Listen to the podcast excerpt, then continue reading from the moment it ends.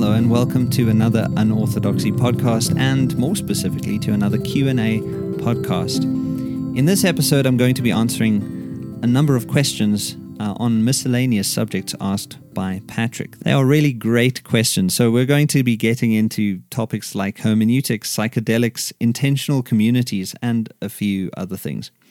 This should be fun. So here's Patrick's first question. Could you give me an example of a scripture in the Bible that you think is commonly misunderstood? If you were to rewrite it, how would you? Heresy, I know. Before I answer this question directly, which is what I will try to do, it's good to keep in mind that the whole Bible is frequently misunderstood. Still, I am in general rather fond of ambiguities and nuances in meaning, which is where the misunderstandings come from there is fun to be had in exploring meanings and discussing where they take us. So, I happen to think that the ambiguities in the Bible are often rather wonderful and provocative. Being fairly well versed in philosophical hermeneutics, I also know that there is almost no way around ambiguities in any case. Even the most literal and simple of statements will be loaded with interpretive possibilities. If you pay particular attention, for example, to debates around universal salvation and life after death, you will notice a strange tendency of exegetes to bend meanings to suit prior interpretive coordinates, such that seemingly literal statements about the afterlife made by Paul are taken as metaphorical and metaphorical statements made by Jesus are taken as literal. Quite frankly, this has shown me that it almost doesn't matter how clear a writer or speaker is managing to be, misunderstandings will happen. This is not to say we don't have any clarity here, but that ambiguities are always going to haunt our interpretations. And maybe this is a good thing. We need perhaps to genuinely search the scriptures and wrestle with its meanings in the context of the great tradition because there is something, as the rabbis very early on saw, to wrestling with God through the scriptures. We are changed through our wrestling. But that said, the question is if there is any particular verse I would pick on that I think is frequently misunderstood and then rewrite it to make it more understandable. To be honest, I'm not going to pick one verse, um, and I've already preempted the subject I would pick on. Well, if I look at the most ferocious and often vindictive theological debates in recent years, as well as in theological history, I would in fact pick on some of those verses about life after death to rewrite, especially around the question of what is mistranslated as hell in the English New Testament. I know this is not exactly a single scripture, since scripture is massively hyperlinked and intertextual. It seems to me that it would have been helpful if these scriptures had been clarified somehow. To be honest, even though I'm inclined towards universalism myself and have more than a few reasons for this, part of me thinks that it may have been better if any question about life after death had simply been left out of the scriptures entirely leaving ambiguity there like a gaping hole where theological arrogance would have nothing to get a handle on, no matter what was being argued. So maybe instead of rewriting those scriptures, maybe a few of them should have been left out. In a way, maybe this means I would have preferred more ambiguity, not less, around this issue in the Bible. Um, and I know that that doesn't exactly answer the question, but I guess it gives you a feel for how I would approach it in a way, I, I hope this actually just gives you something to think about. I think the question is great and it's worth considering where misunderstanding the Bible can cause damage. Patrick's second question is What do you think about language, how it shapes our reality and meaning making? I really love language. I like words a lot, and I don't think I would have a podcast if that were not true. And I like to think of language sacramentally as a kind of portal or doorway to presence. Words can bring to light and open up various concealed dimensions of being, and I think it is vital that words are always tied to being itself. We are closest to speaking the truth when our language involves a creative and dynamic dance with reality, whether by our poetry or literalisms or philosophical meanderings. I am concerned, very deeply concerned, in fact, about any kind of nominalism that detaches words from being, which I see gaining more momentum in recent times through the kind of post truthism that possesses the media sphere and parts of academia. I see this as one of the most dangerous trends in contemporary culture, really, where it is possible to set up representations that negate the fullness of reality and even do damage to people. I think this destroys the possibility of finding genuine meaning. When someone comes along and sets up some kind of linguistic construct that negates reality rather than revealing it, there's always going to be trouble. Many of the most virulent ideologies of our day and of previous eras do exactly this. They are not intent on seeking out the truth, but are aiming at manufacturing mere consent. Words become tools for manipulation rather than for revelation, tools of absence, not into being, which is one of the first things Plato rages against in his Republic. I think that language is a precious thing because it can connect us with the truth. And I am deeply concerned about the increasing censorship that seems to be plaguing journalism and academia and social media precisely because silencing people leaves no room for correcting them or for being corrected, and no room even for noting which people you might want to avoid. Policing our language is not going to get us where we need to go, since it will always amount to subordinating language to ideology rather than to reality and to genuine meaning making. So, to put it a little differently, I like language because of how it connects us to the world and to each other and to God. My only medium for connecting with you over there, wherever you are, is through words, after all. So, yes, I'm grateful for language as a revealer. Which brings me to Patrick's third question. I heard a quote a while back people create technologies out of a spiritual deficit. What do you think of this? I have to admit that I find this idea very compelling. As Patrick wrote to me later, he figured out where the quote came from, and, well, it came from me. I do think people generate technologies in response to spiritual deficits and, perhaps more positively put, to their needs. And so it is no surprise to me, for instance, that we landed up with an extremely Gnostic set of technological media as a direct result of the nihilistic and materialistic trajectory of modernity, which Nietzsche and Heidegger discuss so well. As the West began to forget the relevance of God and even of angels and demons and the supernatural, the need emerged to find a way to access the supernatural, so to speak. And electronic media do function a bit like a seance, bringing nearer to us what is absent. My general understanding of psychology does inform this view, by the way. I think that human beings are, albeit often unconsciously, aware of deficits and needs in their lives and will respond to the world to seek to remedy what they feel is missing or feel they need. When we are hungry, we look for food. That's actually a good metaphor for how the psyche responds to the world. Trouble is, sometimes we will latch onto almost anything that can operate as a substitute for actual food, in much the same way that we might grab junk food instead of trying to find something more nutritious.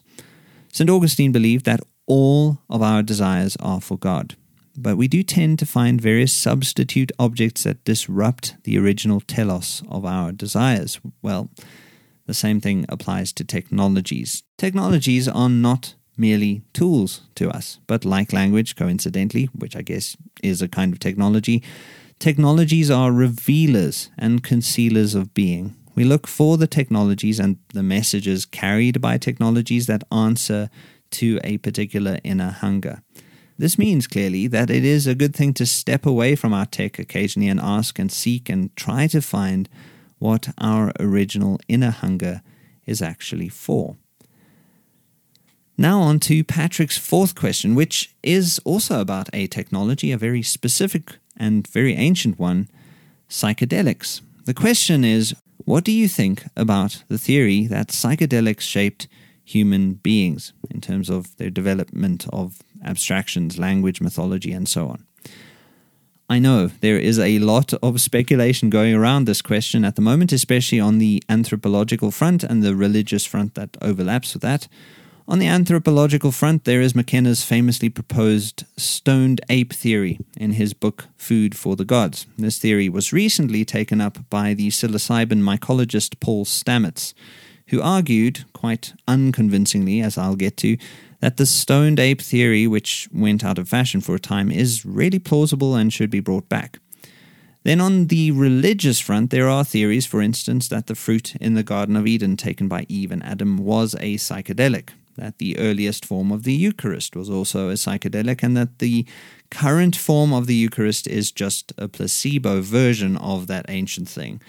And there's also the theory that the early church fathers launched a campaign against psychedelics because psychedelics were linked to pagan rituals and worship.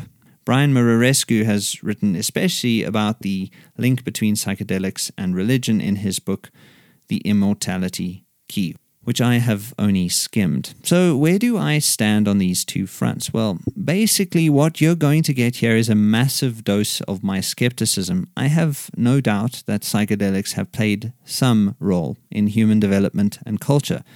But the trend is for the theories around these things to overstate the importance of that role. I don't think at this point that the role played by psychedelics was very large at all, both in terms of the development of human consciousness and in terms of the development of religion.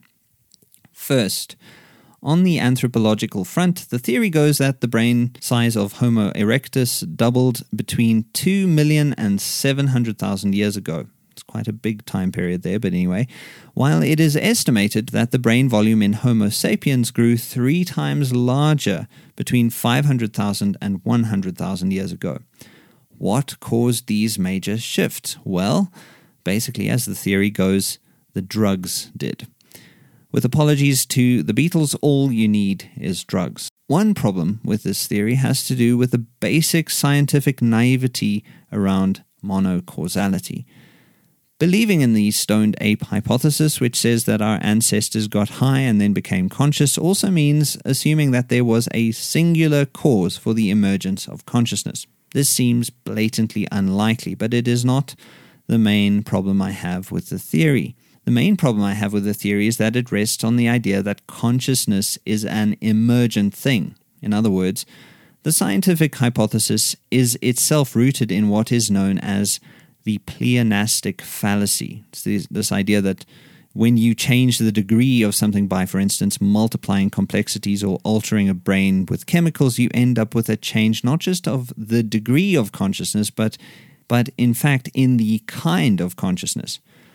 First, you have a, let's say, vaguely intelligent animal who gets high, and by the end of all this getting high, you don't just have a more intelligent animal, you have a human being. Now, you may think that human beings are merely animals, but literally no one on earth acts as if that is true, because as Chesterton argues in The Everlasting Man, the more you try to consider human beings merely as animals, the more the category of animal turns out to feel just wrong.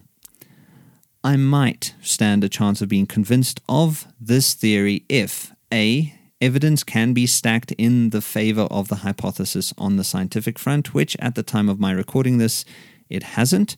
And B, if the scientific community or some philosopher perhaps can explain how a genuine qualitative difference of consciousness can emerge from purely material conditions.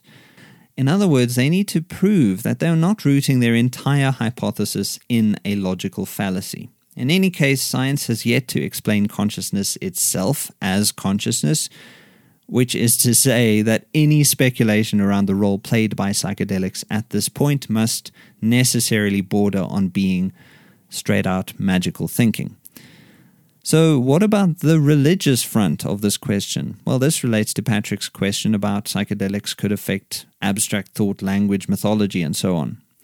Well, here I am going to have to throw a metaphysical spanner into the works. By this theory, assuming that we are already dealing with Homo sapiens and not one of her ancestors, what would be unlocked in human consciousness by psychedelics would have to be a potential already present within the human mind and brain. This, apart from throwing the monocausality cream pie back in our faces, would raise the question of why people would need the drugs when they have clearly been able to fairly successfully achieve altered states of consciousness without this particular technology. Still on the religious psychedelics front, Muraresku's research is remarkable. He is clearly quite brilliant, but it is not without its biases. I refer to him because he has written rather directly on the question in question. For one thing, his take seems to me to be rooted in a kind of biochemical reductionism. Drugs, not God, do the talking. And this is a metaphysical proposition, not a strictly scientific one, and as such, it naturally leads to a kind of overstatement of the role played by psychedelics in cultural formation. I also think his comparison between Jesus and Dionysius is rooted in a modernist anthropological bias that has already been long refuted. The idea is provocative, and provocative ideas are naturally more interesting to us, but is it true? I don't think so. I know that there are major developments in psychedelics research, and many of these are worth paying attention to, especially with regard to helping those who are battling mental illness. I do know enough people who've had conversion experiences because of their drug trips, and this is enough to confirm my assumption that God can be found in all kinds of ways.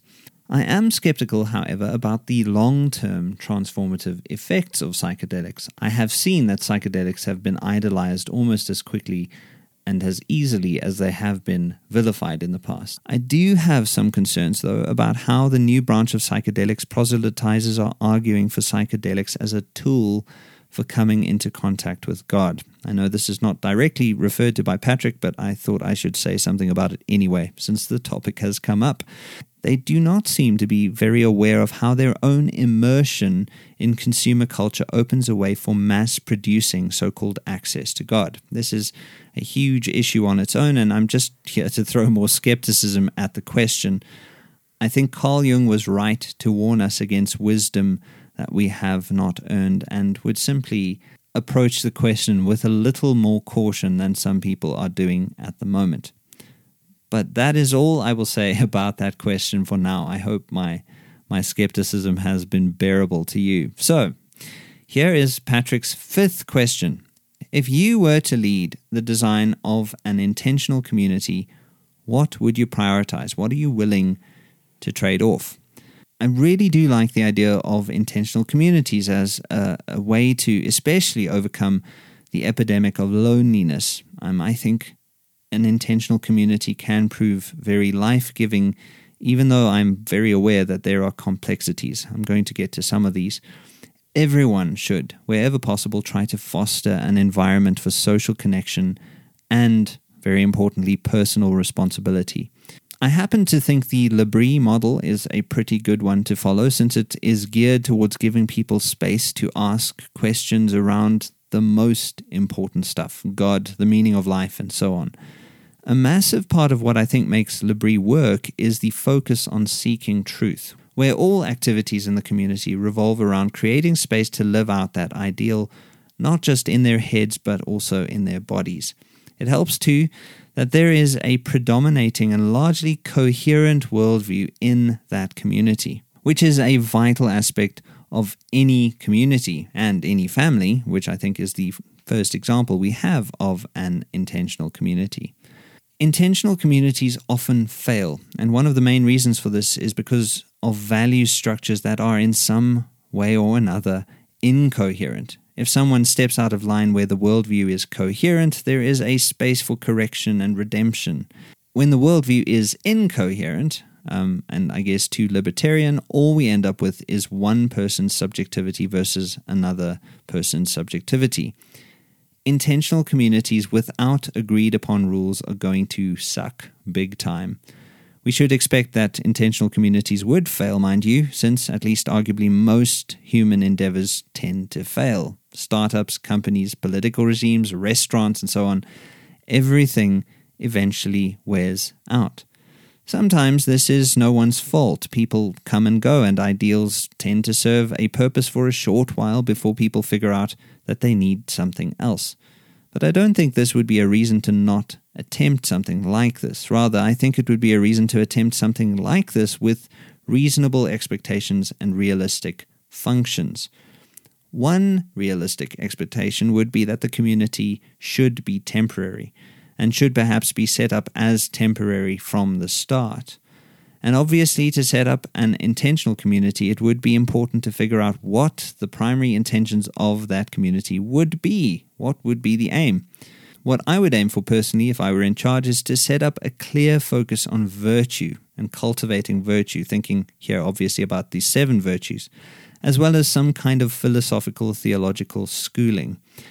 And then I would look at insisting on some form of incarnational practice, maybe along the lines of how to live out the virtues, both through the care of the community living space and each other, and then in some kind of ongoing community project. Um, there would need to be some form of service to others. I would insist that screen time be kept to a shocking minimum, even if that means replacing computers with typewriters and allowing only an hour a day for everyone to look at their phones. Lunchtime should be for discussing deep questions, and there should be downtime for contemplation and reading and play during any given week. This is all very vague, I know, but I guess that's the gist. Oh, and what would I be willing to do without? Basically, luxuries. I think we can learn a lot from monasteries about this sort of thing. Now, for question six, which is the last one I'm going to answer here. Imagine you saw a very large boulder rolling down a very long hill, and in its path was a village. You don't have enough time to get help. What do you do? The, the assumption behind the question here, I think, is that I would not really be able to do very much. I could potentially yell and alert people in the village that there is something coming and maybe hope that they hear the cry and evacuate. I'm thinking of Chesterton's wonderful line from Eugenics and Other Evils it is best to cry out before you get hurt. So I could potentially warn people. And certainly I could pray for some sort of redemption in this terrible situation. I'm assuming that my jumping in front of the boulder is not going to, in fact, stop it since it is big enough to level a village.